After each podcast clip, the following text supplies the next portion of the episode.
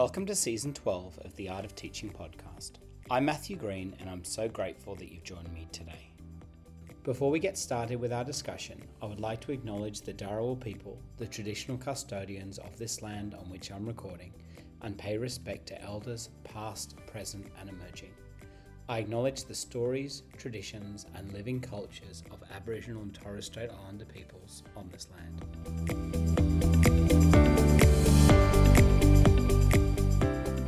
Dr. Mark Williams is an internationally recognised professor of cognitive neuroscience with over 25 years of experience conducting behavioural and brain research imaging focusing on our social skills.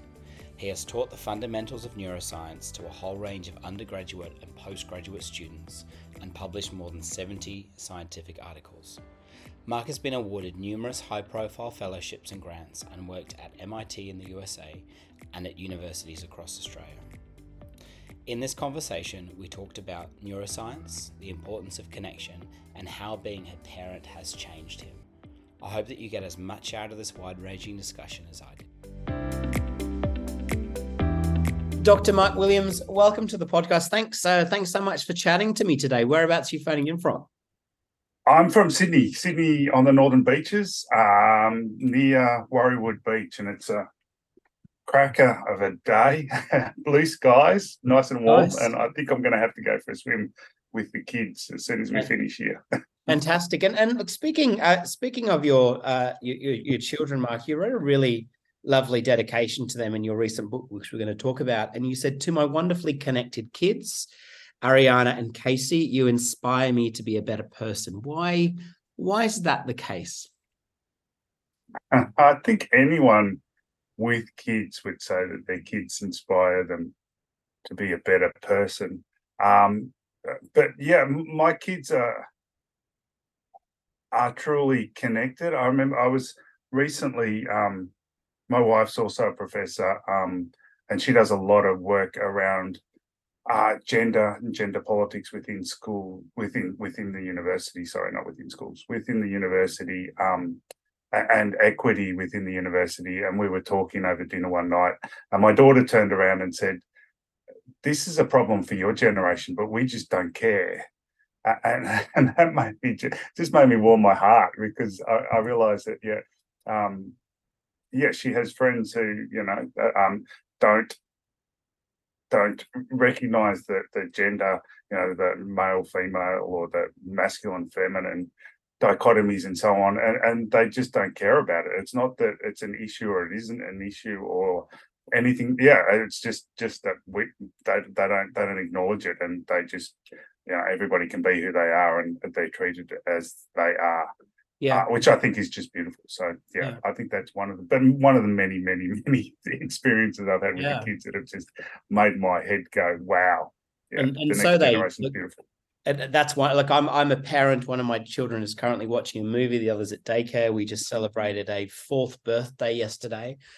And um it's parenting has uh, changed me in ways that i can't put into words. Um would would you agree with that? How are you different now uh, after i mean how old are your children? How are you different now um yeah. so I, I have a 14 year old girl and an 11 year old boy. Um and it, it does. I was fortunate enough, both my partner and I, she and I shared um, the the duties, so we both went part time, um, so that we could both be home with the kids half the time each. Um, and so having that experience, just having that experience of actually, um, you know, occasionally being weed on, um, you know, having you know poo on your in under your nails and all of that. Because you absolutely love this this thing that is there, um, and watching them develop. I, I think yeah, as as a cognitive neuroscientist, I knew in theory all the developmental stages, um, which are really you know amazing to watch as they learn to speak and they learn to smile and they learn to interact with you and all of that um, that goes on. It was it's just an amazing experience to watch this small yeah. thing all of a sudden turn into a person. And then when they become a person and all of a sudden they'll go for a walk with you, my son and I walk regularly with the dog and have amazing discussions. And love some that. of the things he brings up are just, um, yeah, beautiful. And I, I just love that. I, I, love that. And I, um, uh, it's amazing how much my kids don't care what I do. Like I think they do, but they don't care. Like, uh, Uh, like it's funny the things that you worry about as a parent obviously living in sydney how on earth are you going to pay the electricity bill and all that kind of stuff and and you there's all these sort of worries that that come up and and i think what i'm realizing is all my kids are interested in is is dad home to have dinner with them and is dad there for them when when they need him and and it's really humbled me because i think in in my job and i'm sure with yours there are accolades and speaking engagements and recognition and all of that stuff. And while that is important to pursue, um, my kids aren't interested. They just want me to be dad. And I think it's a really, same as my wife as well. She could not care less what I did as long as I'm happy and as long as I'm a great husband and dad. But it's a, it's a real humbling thing, isn't it? It is. It is. And it brings you great joy. I, I find it amazing that my kids um, yeah, want to go for a swim with me and then want to push yeah. me into the water or want to, you know, swim out the back. And yeah, um, that's what's important to them. I mean, all of the other stuff that, you know, me being on TV and all of that sort of thing, they really couldn't yeah. give. Yeah. I've um, heard that um, that success when your kids want to hang out with you when you're older, which is great. And I think uh, that, that sounds really wonderful. That does. Yeah. I can't wait until they call me up and actually want to meet up for, for coffee or whatever. Love that. Um, and I think that'll be beautiful. Yeah, and I and, hope it happens. Absolutely, and I'm sure it will, Mark. And and I know that uh, and that my lovely audience didn't uh, tune in for dad chats, um, but I do think it's it, it's really important. I think to talk about those things and and what motivates us, and and and just moving on slightly. Um, uh, is there a book uh, that you've read? I can see one on the bookshelf behind you. Um, is there a I think that's a book. Um, is there a book that you have recently read? It could be within your sphere of expertise. It could be more broadly uh, that has caused you to stop and maybe reconsider a few things in your life. Um. Yeah. Great. Great question. Um. I read quite a bit. So uh, there's Maté. Um, wrote one called "Hold On to Your Kids," um, that really made me think twice. It was it's it's around um, the the fact that kids, all of our all generations, are now we're stuck within our peer groups, um, and we don't learn across our peer groups anymore. Um, and how kids really need to be spending more time uh, with older generations and especially the, the grandparents and so on, and how that still happens in in small villages and stuff in um, in Europe, especially in Italy, and how you know these are the, what they call the green areas where people live much healthier, much longer lives, and a lot of it has to do with living across peer groups rather than being stuck within peer groups. And I I found that I actually read that about six, 12 months ago now, probably longer ago. Um, I actually re- reread it because I was so fascinated by that work. Um, and I really do think there's something in that that we need to think about in Western society. A book that I've read recently, Mark, which is really interesting, is David Brooks' is The Second Mountain. Uh, and it talks about the kind of the first half of your professional life you spend this time kind of climbing mountains and achieving these wonderful accolades but the it's the second mountain which is actually more important which is the contribution in your you, you you're giving back to society and others and it's really made me kind of stop and think. Um, but that's a yeah, wonderful, wonderful recommendation. If uh, it was actually recommended to me by my wife, uh, but um, yeah, really great um, uh, book if you're if you're looking for something else to read in all the spare time that you have. I'm sure. Um, so, um, uh, Mark, what does a, a professor of neuroscience actually do? I mean, it sounds pretty it sounds pretty interesting. And if if I was at a dinner party and someone told me they did that, I'd, I'd have a thousand questions. But but what does a what do you actually do? So neuroscience is a huge discipline. Uh, uh I, I, go to Society for Neuroscience conference every year, um, and there's over forty thousand, usually about thirty-five to forty thousand scientists there. So it's, it's, a huge discipline and ranges everything from the the molecular level all the way up to the whole brain, and ranges you know, from from tiny little species like amoeba and um and slugs all the way to human beings. So um, it's a huge discipline. I've spe- always specialised in humans. Uh, and, and, and, live humans, um, which sounds a bit funny, but um, we used to just study, um, you know, uh, the brains of humans rather than, you know, the, after they passed, rather than the actual live humans. In the last 25, 30 years, we've had um, much better technology. So we've been able to start looking at the, the brain, at working brain of, of, live humans, which has been fascinating because we've made some amazing discoveries. Um, and so that's what I've really specialized in, that is looking at how a human brain works and how a human brain uh, learns and develops during its life, which is pretty fascinating, and mainly using functional MRI, which you've probably heard of it. Everyone's heard of MRI, and we just use MRI, but we use it in a slightly different way, where we take lots and lots of pictures very, very quickly, yeah. so we can see how the brain is actually doing things um, when when people are doing different tasks. Amazing. And and what specifically was uh, what's sort of been the um, the main component of your research um, over the over the course of your career?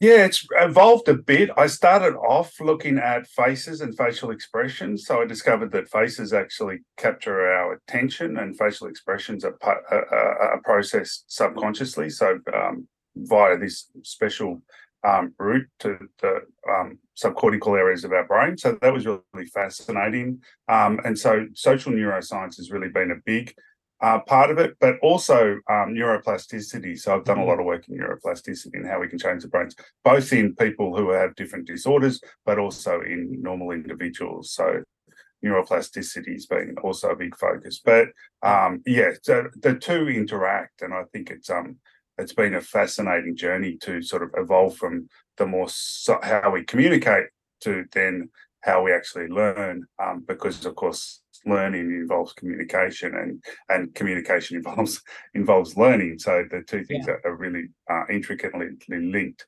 um, which is great which has been fascinating. Um, and, and it's been an amazing area of research because we've we've made so many new discoveries in that area.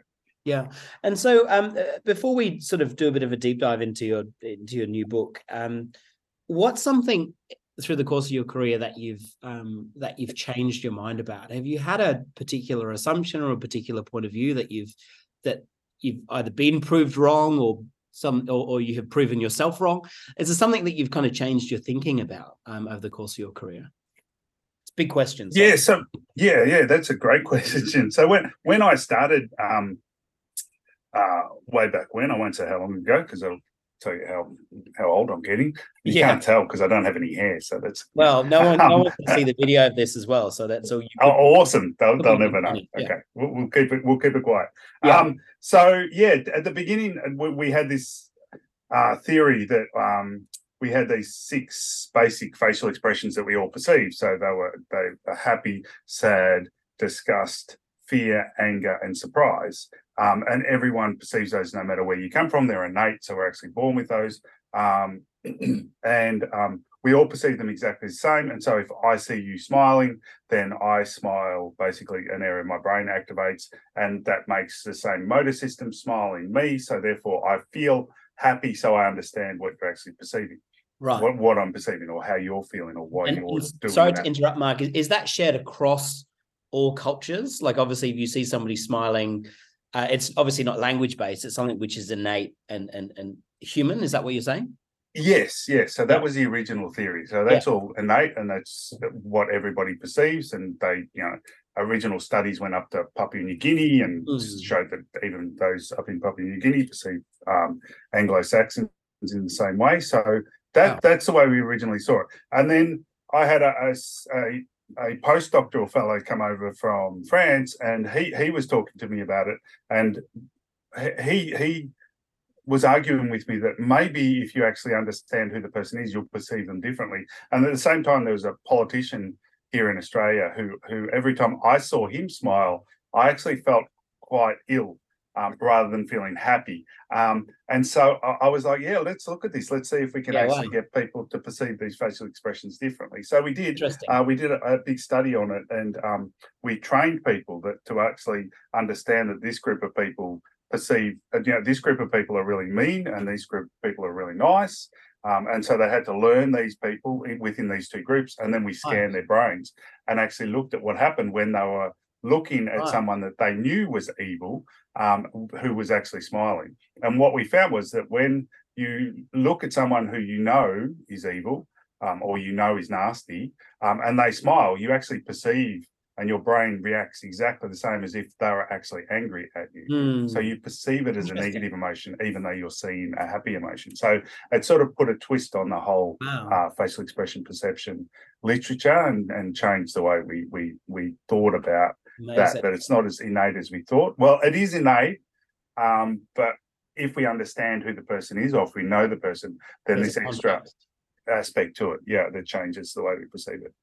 I wonder if that says something more about our view on about politicians as well. Um, maybe, maybe that's the case. um, look, that's that's that's so interesting. And and Mark, before we hit record, you you mentioned that you've just returned from a whirlwind uh, kind of tour in Western Australia. So how does your how does your work now um, relate to schools? Because I know you're really involved in schools. I mean, a lot of the um, the articles that are read up about you um, uh, uh, talk about the programs that you run in schools. But how how are the two related, and and, and what is your kind of life involved now uh, in terms of traveling around to different schools? Yeah, so now I mainly work with schools, um, which I, I, just love doing that. Uh, um, and it's all around uh, well, there's two aspects to it, which again are, are completely interact with each other. But one is understanding the neuroscience of learning, so understanding neuroplasticity and how that actually works, um, so that we can actually help the kids, help the students to learn more more quickly, so that they can spend less time learning and more time doing what they should be doing, which is playing with each other, right, um, and actually interacting with each other. And then the other one is around connection and how teachers can make um, stronger connections with their students so that the students will actually learn better because we know the number one thing to actually get a student to learn is actually have it to have a connection with the teacher so i talk a lot about connection with the teacher and then the third thing that i do a lot of work around is devices in schools and the negative impact that it's having on both mental health and on learning um, and how we can do that better um, to actually improve both mental health within schools and and learning within schools. So those are the yeah. three big ones that I do. Um, uh, and they they obviously they all interact with each other, so there's a lot of overlap between the three of them. Um, but it's all based on yeah my last 25 years of research. Yeah. Um, to be honest, I never thought about that I'd ever be end up going in schools, but it wasn't until my kids started going to schools, and my mm-hmm. principal, the principal at the, the primary school, um, started chatting to me because he knew what I did. Um, and so we started chatting, and then he asked me to come and talk to his teachers just as a volunteer, which I did. Um, and that was popular. Um, and so his director then had a chat to me, wanted to have coffee with me. And after we chatted, he then got me to present to all of his principals um, across the, the area. Um, and it sort of just, and, and then because of that, he, he's the next level up, yeah. asked me to present to all the, all the directors in the area. And Amazing. it sort of exploded from there and I was mm. never really expecting that, but it was. And then I realized how much of a need there was to get wow. this information out there because yeah. yeah. teachers don't learn neuroscience of learning no. um, at, at, university. Um, you know, things like Hebbian learning, which we've known for yep. Yep. whatever 120 years. There's no Hebbian learning done in schools or, or to, to, you know taught to teachers and these things and and the importance of connection. There's some beautiful studies now around connection. There's a great study um, done recently where they they put EEG on um, the teacher, so they're scanning the teacher's brain and on all the students' brains while they're actually being taught. So it's in the classroom, and they've got EEG on teacher and all on all of the students, um, and they just looked at the students that had a that, that felt as though they had a connection with the teacher and the ones that didn't have a connection with the teacher and they found that because our brains are constantly oscillating mm-hmm. yeah. um, and they found that when the teacher started teaching the kids that actually had a connection with the teacher, their brains started all oscillating in synchrony. So they actually all synced wow. up um, wow. while they were learning. Um, and the teacher and the students who didn't have a connection with the teacher continued to be uh, asynchronous in their in their wow. oscillations. And also the kids, when they were in synchronization, they remembered the information better than when they weren't in sync, when they were Isn't asynchronous. So it's so amazing that there's such a link between the Wow. teacher and the student and that that connection between the two. And so yeah, establishing that connection before you start trying to teach is really, really essential. Um, Yeah. and I'm not sure, yeah, a lot of teachers realize how important that is. I think it must be so uh, liberating, um, Mark, as well, to to start to see some data on things that we've always known. Like we've always known the importance as educators that we need to be connecting with our students and be being present and being engaged in their learning. But it must be really refreshing, like I said, to start to see some of these amazing data sets that support what we've already always known. It must be really great. Yeah, yeah, it's it's it's, amazing to see that we can actually now look at the brain Yeah. and see that you know it's actually synchronizing when they're actually actually learning um, Yeah. and synchronizing when they're actually connected with each other. Uh, So- I mean, we originally did that with babies and, and mothers and babies and fathers and and that was really cool originally, but to actually now see it in, in other areas such as teachers is great. And and just for those people that are listening, like a lot of our conversation today is coming from your uh, most recent book, The Connected Species, and so um, that, of course, is available uh, on your website, and I'll put links to that in our show notes. But it really was a um, it really was a fascinating read, and Mark, I was so grateful that you sent a copy through to me to have a look at, and I don't think I have highlighted and scribbled over a manuscript more than yours. It was really really quite lovely. And as I said, like to write a book is an achievement, uh, but to write a good one is a is a real accomplishment. And so, um, congratulations on that. And one of the things that I absolutely loved was actually a quote from uh, Dean Ornish. I'm just going to read it and then ask you how we can better connect as educators with our students. And it says, "The need for connection and community is primal, as fundamental as the need for air, water, and food." And I read that and I just sat back and went it is absolutely true. And I think sometimes we forget that. Like we are, as educators are in the business of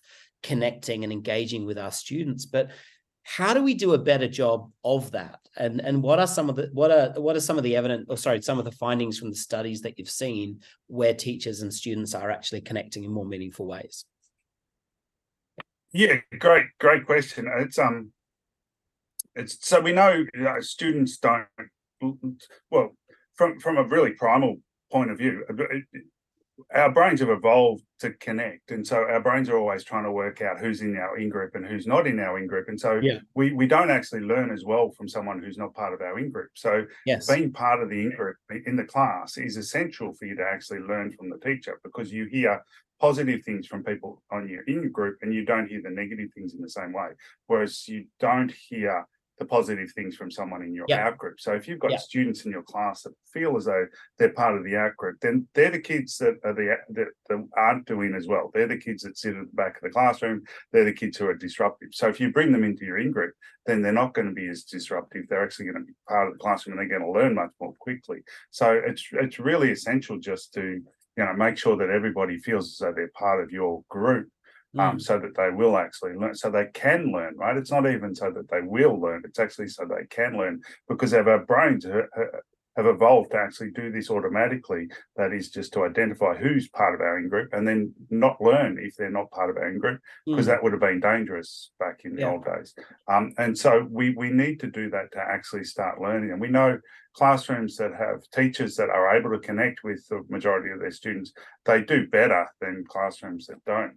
I never forget I was working um, in I, I do a lot of work with low SES schools and Yeah. I was working in one particular one and that they were struggling to get 40 50% attendance on any particular day and there was one teacher who who was had an amazing attendance rate and he had an amazing connection with the students um, and a lot of that has to do with the, the work he actually did before the class actually started so one of the things we know which is essential for connection is touch and i think that's something that's really missing in schools these days i mean we're all concerned um, mm. for good reason, you Yes. know, about the touch side of things.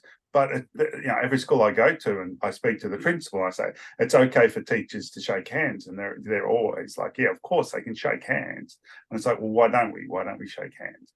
And so just getting a student to shake your hand as they enter the classroom, so standing at the front door and shaking hands with each student will actually release oxytocin in that individual's brain, which will make them more connected to you and more connected to the classroom and actually feel happier about being there and therefore they learn better. So just simply by actually shaking hands with each student will actually result in better learning. Um, and, and, and, you know, that's been shown. So, I mean, it's a really simple thing for, for teachers to do.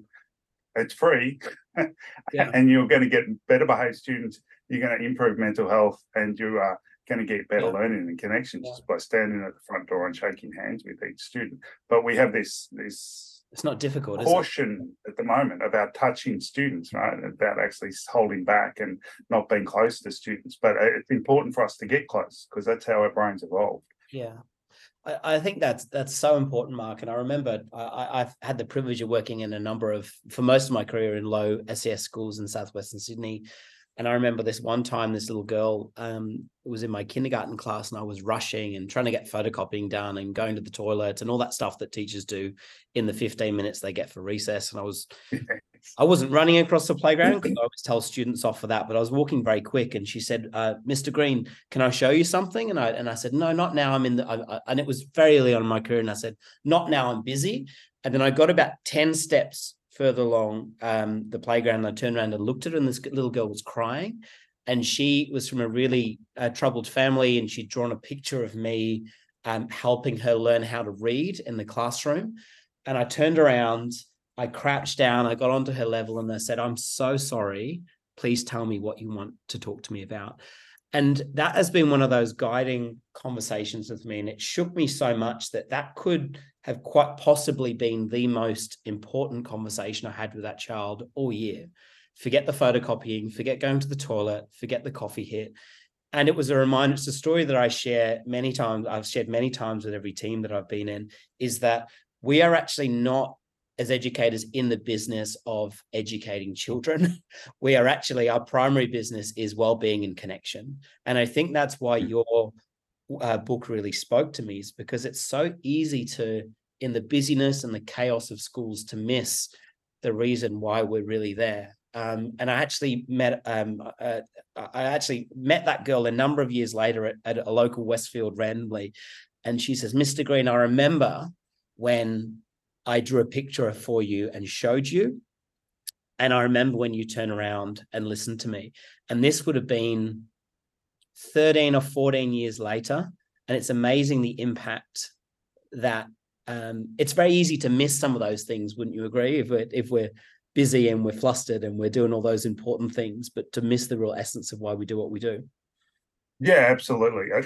As I said, I was just over in WA and I did a whole bunch of, of schools, and a lot of that was with the students. And I, I, I had a a student, I did their psychology class and then I did the biology class, and she was in both those classes. And so she came, she she was in the psychology class, and then she came to the biology class, and I I noticed her, and I said, you know, you've come to this one as well. You you know, you've just heard me. You didn't have to come again. And she she said, uh, uh we all thought it was going to be a, another lecture, but you actually sat down and talked to us. Um, so I wanted to talk to you again. So she wanted to sit through another hour of listening to me wow. chatting because I just I just sat down amongst them and just um, chatted to them in both cases about how they could improve yeah. their learning and so on. Um, and around psychology. And, and, that was wonderful, right? To have a student in year 11 who wanted to come to a second talk by me straight after the first one, um, simply because, yeah, I connected or, you know, she felt as though I connected with them and I actually sat down and talked to them rather than lecturing to them or, or teaching them. You know, in a more traditional sense. So I, I think it's really, really important for us to do that to actually connect. But also that touch, I think um, I was at another school where this was in the low SES area uh, in Perth. Um, and we actually asked them, well, they asked if they could get just two boys from each year level who um, were having issues, and, and they've got a lot of violence in this school, and a lot of the um, a lot of the kids are either wards of state or they're in um, that they're in uh, they've been looked after by family members and so on. So th- this is a fairly rough area, um, and so they they chose two boys from each year level that needed support, and so we sat outside. They they first had us in a room that I just didn't like. Um, and it didn't feel very comfortable, so I said, "Let's sit outside." So we sat outside, and I first started talking about um, a, a lot of different things, my, my background and so on, and also, you know, how it's important that they support each other because that's who they've got and that's who who's going to either help them or hinder them so they need to and then i asked them all to actually just shake hands with each other um, so that they could actually start connecting with each other. And so they all shook hands. And then one of the boys, and, then I talked about touch and how important touch is, and and the whole thing. And two of the boys, who were both uh, Year Twelve boys, and these were big boys, um, actually put their arms around each other. And I said, "Oh, you guys mates?" And they said, "No, not until today, but now we are." Wow. Um, and I think that's so important. And they're actually from two different gangs, these two wow. boys, and they they've been fighting for for quite a long time. Um, and they actually, yeah, and, and now mates, and hopefully they'll both go back to their gangs and talk about the fact that these, I love that. that they've got more in common than they have division between them, and they need to actually mm-hmm. work together rather than separate themselves. But I mean, that that to me is beautiful. That that brings tears to my eyes afterwards, not at the time because of yeah, course yeah busy trying to keep things together. But yeah, that sort of thing brings tears to my eyes. It's like to actually get kids connecting with each other because we need we need to connect. It's so important for us as a species. I think one of the um, one of the best things that we did as a family was we we don't have a TV, um, and so we have um, uh, we, we of course have laptops and we might have a movie night where we project onto our far wall, but we, we don't have a TV. And that was actually accidental because when we first bought a house, we spent all of our money um, on the house. And then we thought we better buy a fridge. And the next fortnight, we decided we should probably buy a bed. And so it was accidental, but it's been close to 15 or 16 years now where we haven't had a TV. And our main thing in our house is actually our dining table, which I'm currently sitting at, which is very multi-purpose. Um, and we sit around every single night, and my four-year-old will always ask everybody, "What's your favorite thing about today?" And we just have a conversation, and we look at each other, and we we talk about things, and it's the best. It's the best thing that we haven't done is not to get a TV, if that makes sense. Um, but I, I really, um, it was really lovely to um, to read in your book the importance of um, like even just being really intentional with those connections, um, because I feel like it's something which in our society we have lost. I mean, um, is is that the same in your household? Do you kind of consciously kind of carve out times in your week to to connect? You mentioned going for a walk with your son, but are there other things that you do practically in your household to to make sure that you are connecting as a family? Yeah, we we try we we try to have dinner together whenever I'm I'm home and my partner's and my partner's also a professor, so she you know has busy schedule, busy life too. Yeah, yeah. We always make sure one of us is here to have dinner with both the kids, and the, we that we always have dinner at the dining room table um, and talk. We never have devices or anything like that at the dining room table. As I said, I was away all of last week, um, and I didn't get home until very late Friday night. Um, but then Saturday morning, both my kids got up and you know gave me a big you know hug, and we all had breakfast together. Um, again around the dining room table with no devices, so that we could reconnect, um, which was so important, I think. And then we took the dog for a walk. All all four of us went for a walk with the dog, which again is so important because I'd been away for a week and um, I, I, needed to ground myself again with people, with yeah. my family. Um, and I think breaking bread together is so important, and breaking bread together when you're all there and actually connected. Yeah. Um, and nothing frustrates me more than seeing families out to dinner um, and they've got iPads or they've got phones on the table, you know, yeah. and especially if the kids are looking at them. Yeah. I just find that um, yeah, that should be should, should be illegal. It should yeah, not be I, allowed to. And, and we don't go to restaurants where there's TVs um, yeah. in the restaurant. It's just insane. It's it's right. It's sitting yeah. together and actually breaking bread, eating together, um, and talking, um, get, getting that sustenance, both uh, the the physical sustenance of the food, but also yeah. of, of the heart as well. So so it's so important. Um, and my daughter, we we love to swim together. Um, she's she's a water person like me, um, and so yeah, swimming out behind the break. She, um, I, I I'm a volunteer surf lifesaver, and so she's just got her SRC, so now she volunteers with me. Um, we did our first rescue together last year with a, an elderly woman who broke her ankle, and it was so beautiful. You know, I mean, it was all for this woman who had broken her ankle and all the rest of it. But to be able to help someone like that in that situation with my daughter, um, it was just yeah, so rewarding afterwards. I, I you know cried and cuddled afterwards because I was just so it was so joyous to see how how well she kept this woman calm and went through all that process. Um, yeah, it was just beautiful. Yeah, so it is so important.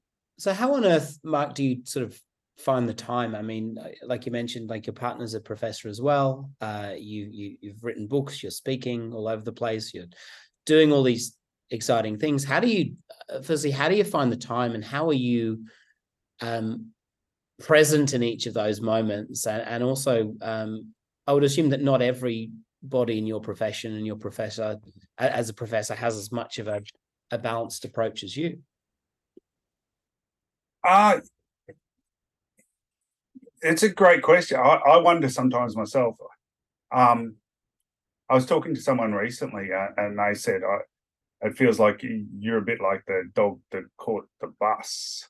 Um they they took, took so the, the idea that you know m- most people are trying to uh, trying to you know uh, create um, a, a, legacy or something that they're really proud of that they can actually work in and, and do that sort of thing. And uh, all of a sudden, I've, I've caught hold of this bus and I'm not sure how to control it. And it feels like that sometimes. That I'm sort of this dog that's latched onto the back of this bus and I, I don't know how to um, control it. But uh, my wife is very honest with me and I'm very honest with her. We have honest conversations regularly about what we're doing. Um, and, and we both put the kids first. Our children always come first, but not in a bad way. I think there's there's a bit too much of an emphasis at the moment to uh, make sure that kids ne- never have to go through any trials or tribulations. That and we, are not like that. We're not that. we we you know we drive our kids around and everything. My 14 year old daughter works as a um, works at a restaurant three nights a week. So, you know, she she has a job and all the rest of it. My son will do the same thing as soon as he's old enough to do that. So that it's not that we give them everything, but that we are present for them. And that's that's the most important thing for us um, as a couple. And so that's what we always focus on. Um, but but yeah, it's hard. But it just takes it means saying no yeah. a lot.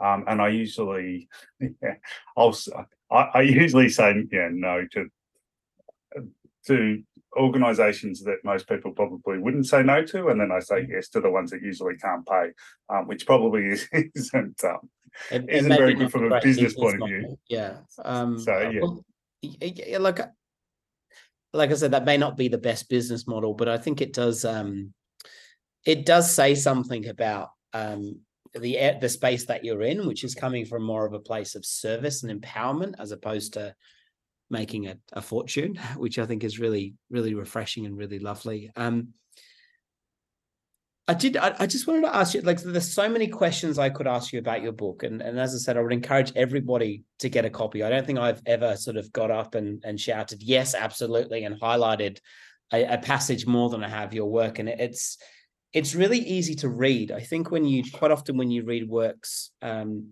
by people who are academics, respectfully, um, it's kind of difficult to follow and difficult to understand. But your work is so approachable, um, and especially for amateur researchers like myself, it's really applicable and really useful. And so, I, I thank you for that. And I think I, I, just wanted to ask you quickly. One of the things that really stood out to me um, was um, kind of the ways that we consciously or unconsciously group people. I mean, you talked a little bit about a um, the story of the on the Oprah show. I'm a massive fan of Oprah Winfrey, by the way.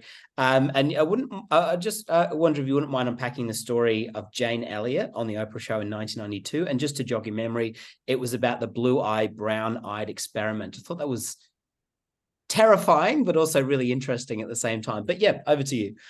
But yeah, the fascinating thing was she was actually a teacher. So where this came yeah. from was she she actually did that experiment in her classrooms and found that these kids when she would do so I'll explain what they actually did. What they did in the Oprah Winfrey show was um they they separated the blue-eyed people from the brown-eyed people um and they treated the um the brown-eyed people really well and then they treated the blue-eyed people um really quite badly. And then when they came in and they sat them down, they then explained to them that uh, that brown-eyed people are much better and much nicer and much more empathic and much more intelligent than blue-eyed people. Um, and then very quickly it got very heated, and you can actually, yeah, watch yes. them, watch the episode, um, which is quite amazing that we can so easily set up those those groups. Um, but Elliott actually did it in. She was a teacher, and she did it in her classroom. She was a primary, you, yeah. primary school teacher, and started doing it in her classroom, where she would tell the students um, that you know people who wear glasses um, are, are, much more intelligent and have all these genetic things for being more intelligent, and those that don't aren't.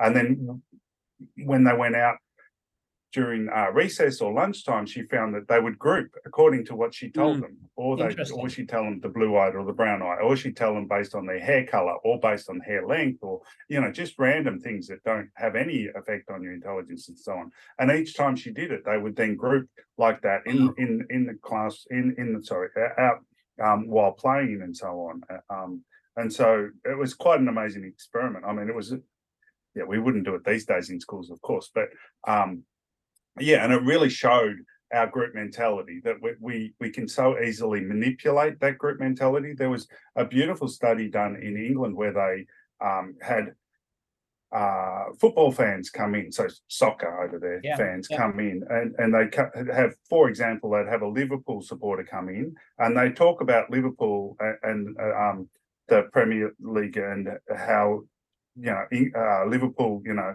how well Liverpool was doing and the history of Liverpool and so on. And then when they left, the actual experiment was when they left, they'd have someone in a Manchester jersey walk across the road towards them and then drop something in front of them. And if they'd been in the experiment and talking about Liverpool, then the Liverpool wow. person would just walk past them and ignore them completely. If they had them into in in, uh, in the experiment and actually were talking about the difference between the European League and the Premiership League, and so it was at a bigger level.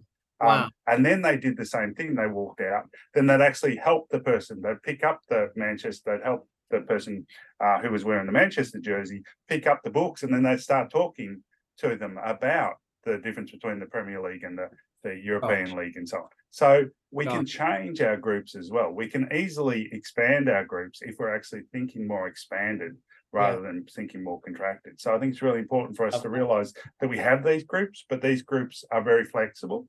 Yeah. Um, and so if we can get out of that mentality of these small groups and get more into a mentality of much larger yeah. group, I think we'd be much better better off. I mean, really? you look at the yeah, Australia at the moment, I think we need to be thinking more about, you know, Australia as a big group and how we can come together rather than division and yeah, I, I couldn't I couldn't agree more, Mark. And and I um it made me think of a an episode I saw with um Derren Brown. I don't know if you're familiar with his work. Um he is an English um uh an English skeptic, but he talks a lot about how easily we are um, manipulated. And did this one experiment called the Game Show, and basically a, a, an audience. I'll, I'll, send you the link after this conversation. It's really Please, thank you.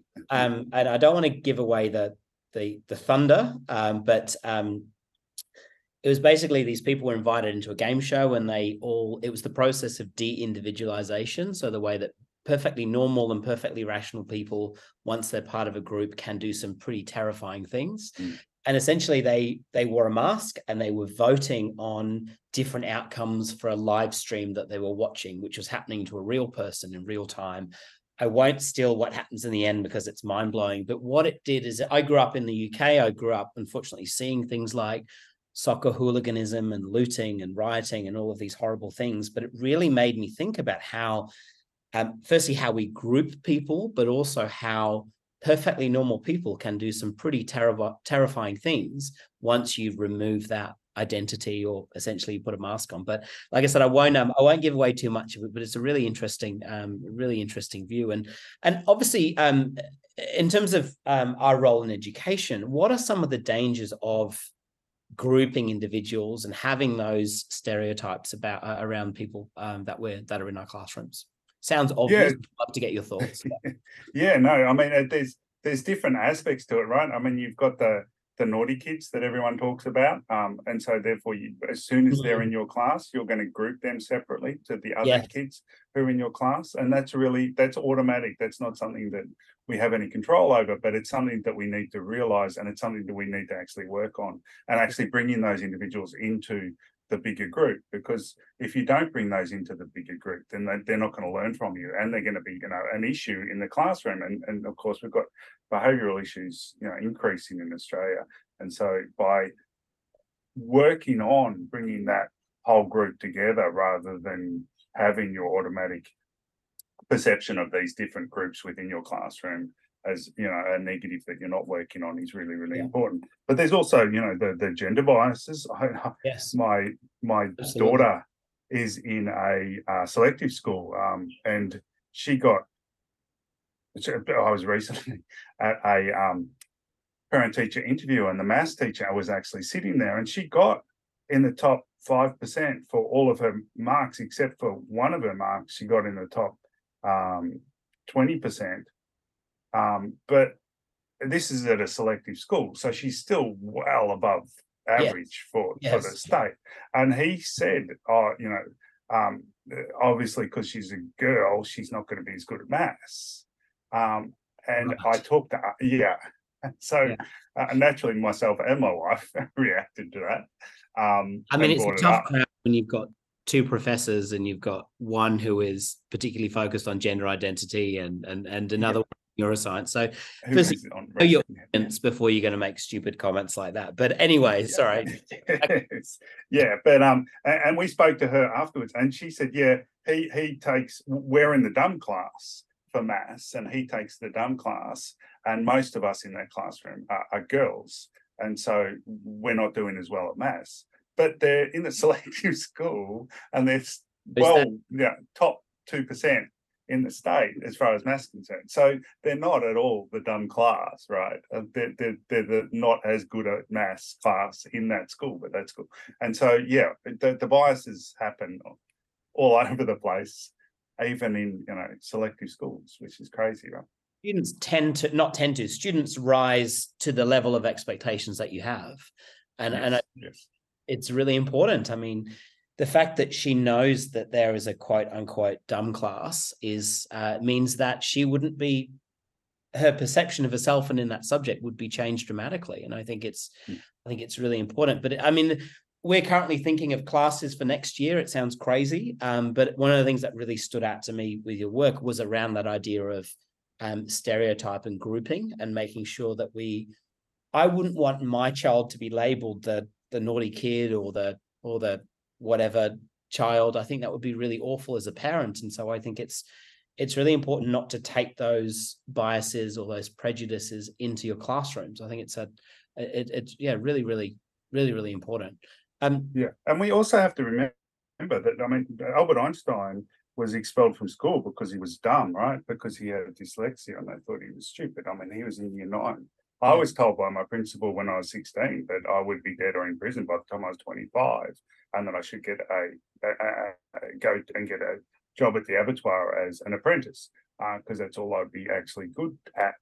Um, so uh, we've got to remember that people, their brains are plastic and they're changing constantly. And we know, you know, pigeonholing based on marks um, isn't appropriate because the marks aren't actually telling you anything about the potential of this student because we know neuroplasticity is occurring and it occurs both all the way through our lives. So you can actually change your IQ by 15 basis points just during your teen years. So during your teen years, you can go from a below average student to a significantly above average student, or you can go from above average student significantly below average student.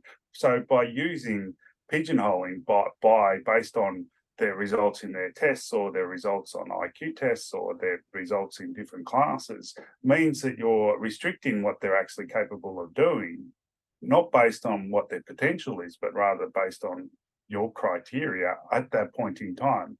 And we know that the test actually isn't a good indication even of their, their ability at that point in time because it depends on their anxiety levels and it depends on what else has happened during that day. So if they had a fight with their mum or dad before they came to class, they're going to get a much poorer grade in that test than they would have otherwise. Yet that test might determine whether or not they're in a selective you know, maths class or not in a selective mass class, and then affect their abilities for the rest of their their, Yeah. their, their schooling because of that Yeah. criteria that's actually been put upon them.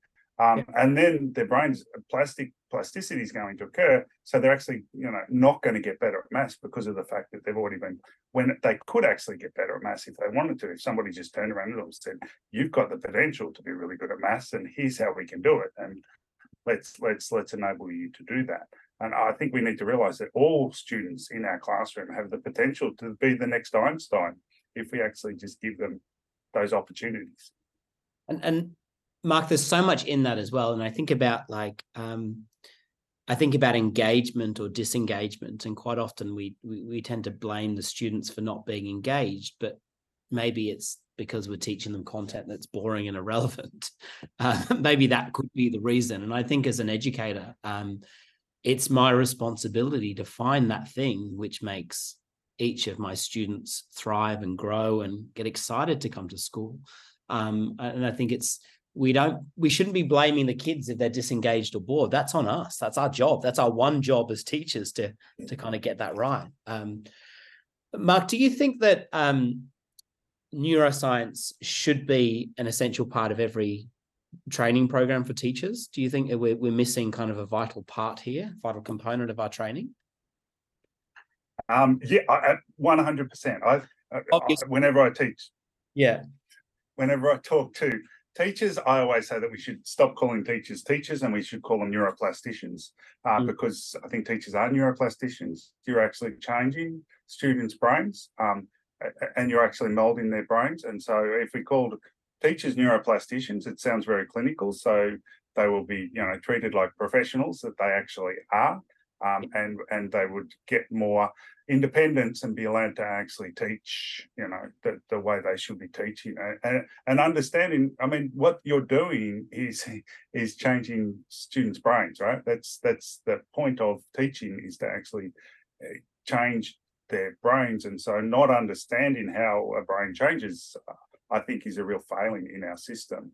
Um, but we need to be really careful that we're teaching them what we now know, not what we knew 25 years ago. And a lot of the courses I see in neuroscience of learning is based on 25, 30 years ago, where we talk about Piaget and all those things. And we know that's not true anymore. And so we need to really update what we're teaching teachers based on what we now know um, about how the brain actually works yeah, and, and focus on that. I think that's really, really essential. And we could improve outcomes really, really quickly, and we could improve mental health issues really, really quickly um, Mm. if we actually just focus more on what we actually know about the brain and, and teach teachers what we know about the brain, so they can all be neuroplasticians um, and they can all have you know much more. I wouldn't say easy easy lives, but but so they can instigate those in the classroom. And, and when you instigate a lot of those those tricks and uh, tricks and and um, processes and understand what's actually going on, you you get improvement in mental health. You get more connection between you and the students, so the behaviour issues go down and and learning goes up. And, and improved learning then also improves mental health. So then, you know, there's this whole spiral thing and it spirals up rather than spiraling down, which is awesome.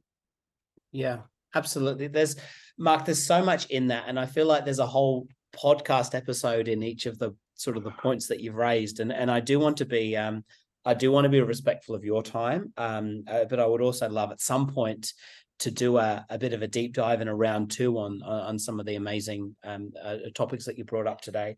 Um, the the I, the, I have a, uh, a a final couple of questions if you don't mind, and the first one is uh, for those people that are not aware, and we've touched on a couple of the different attributes of it, but but what is a brain healthy school, and why has that um, formed such a significant part of your work with schools more recently?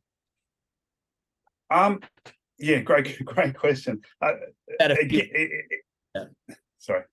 Uh, that- that- again, that'll be another podcast. I think that we'll have to we'll have to reorganize and reschedule. Um, but a brain healthy school is one one that where, where all the teachers are, are, aware of the neuroscience of learning and instigate that and, and, use that within the whole framework of the school. So that involves um, psychological safety, um, both psychological safety within the teaching profession itself. So the teachers and the executive are constantly practicing psychological safety. So they all feel okay to actually interact with each other.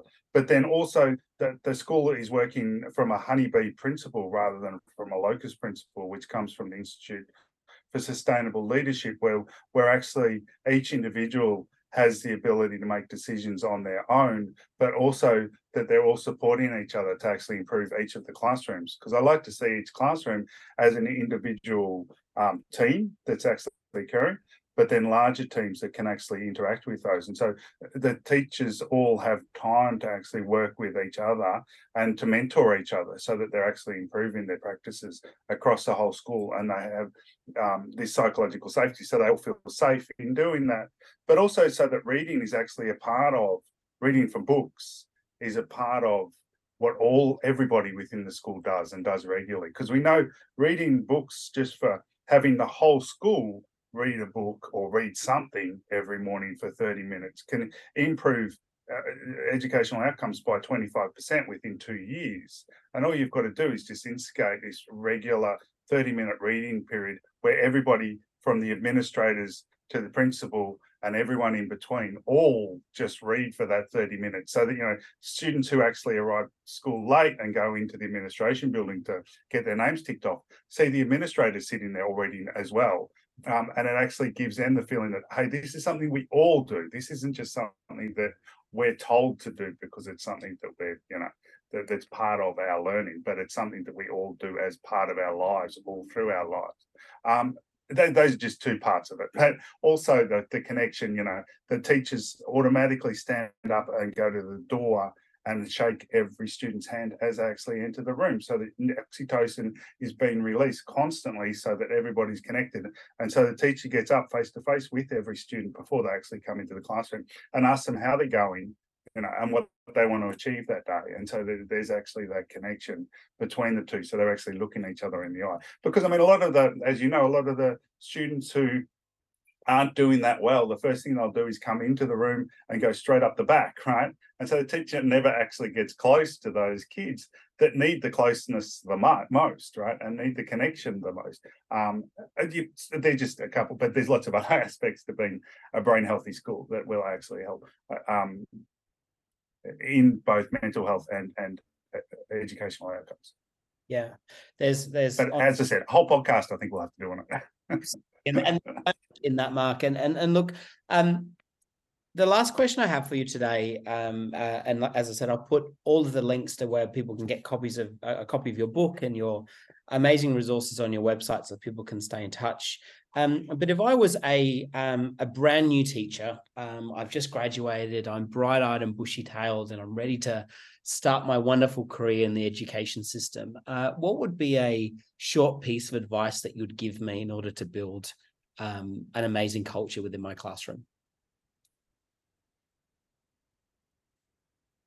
Uh, spend the first week connecting with your students. Um, show that you are, are, are vulnerable. I got in trouble from the education department for saying this, but show that uh, I'm going to keep saying it anyway. So show that you are actually vulnerable. Show them that you're a real person. It doesn't matter whether or not it's a Year 12 student or it's a kindergarten kid.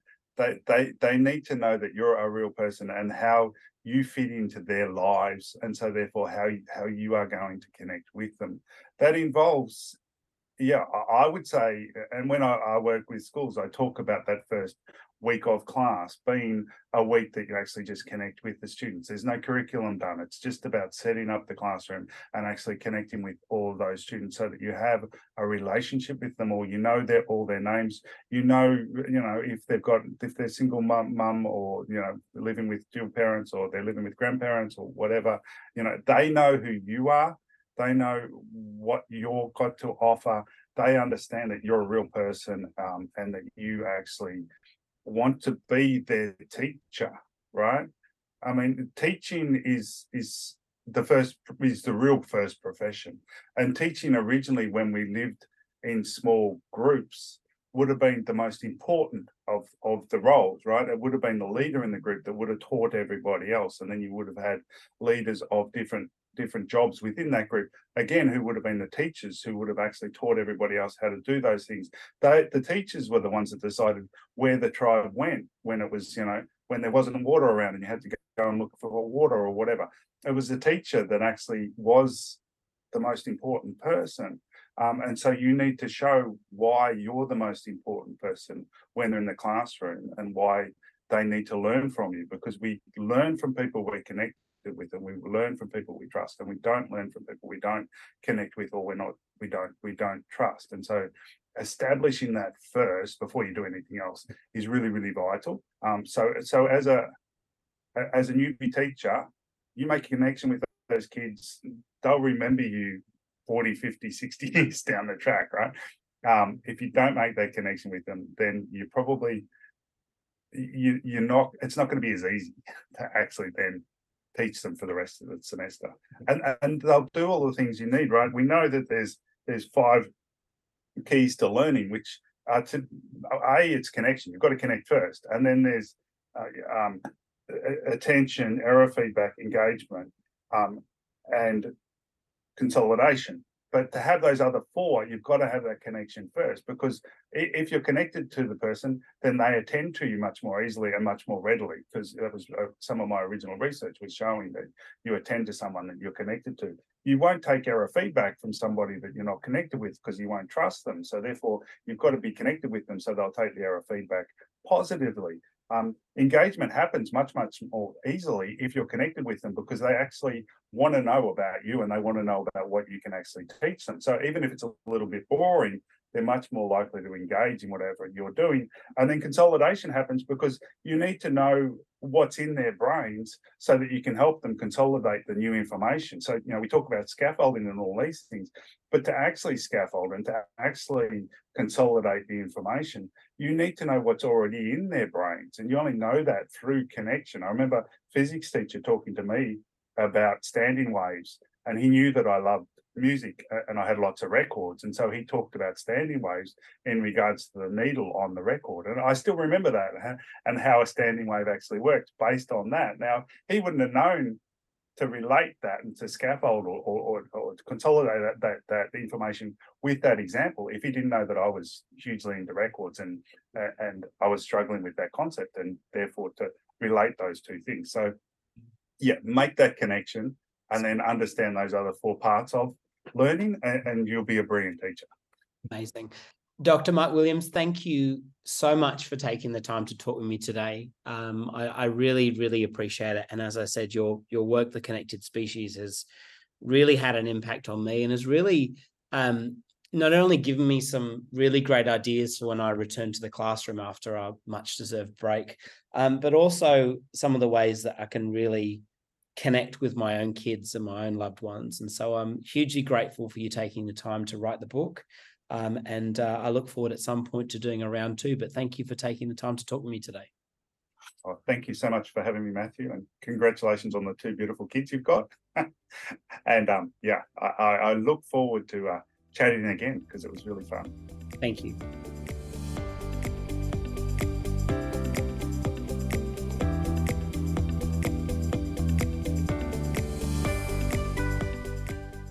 Thank you for taking the time to listen to the Art of Teaching podcast today. I hope that you, like me, got some valuable insights out of our discussions. For show notes, please visit theartofteachingpodcast.com.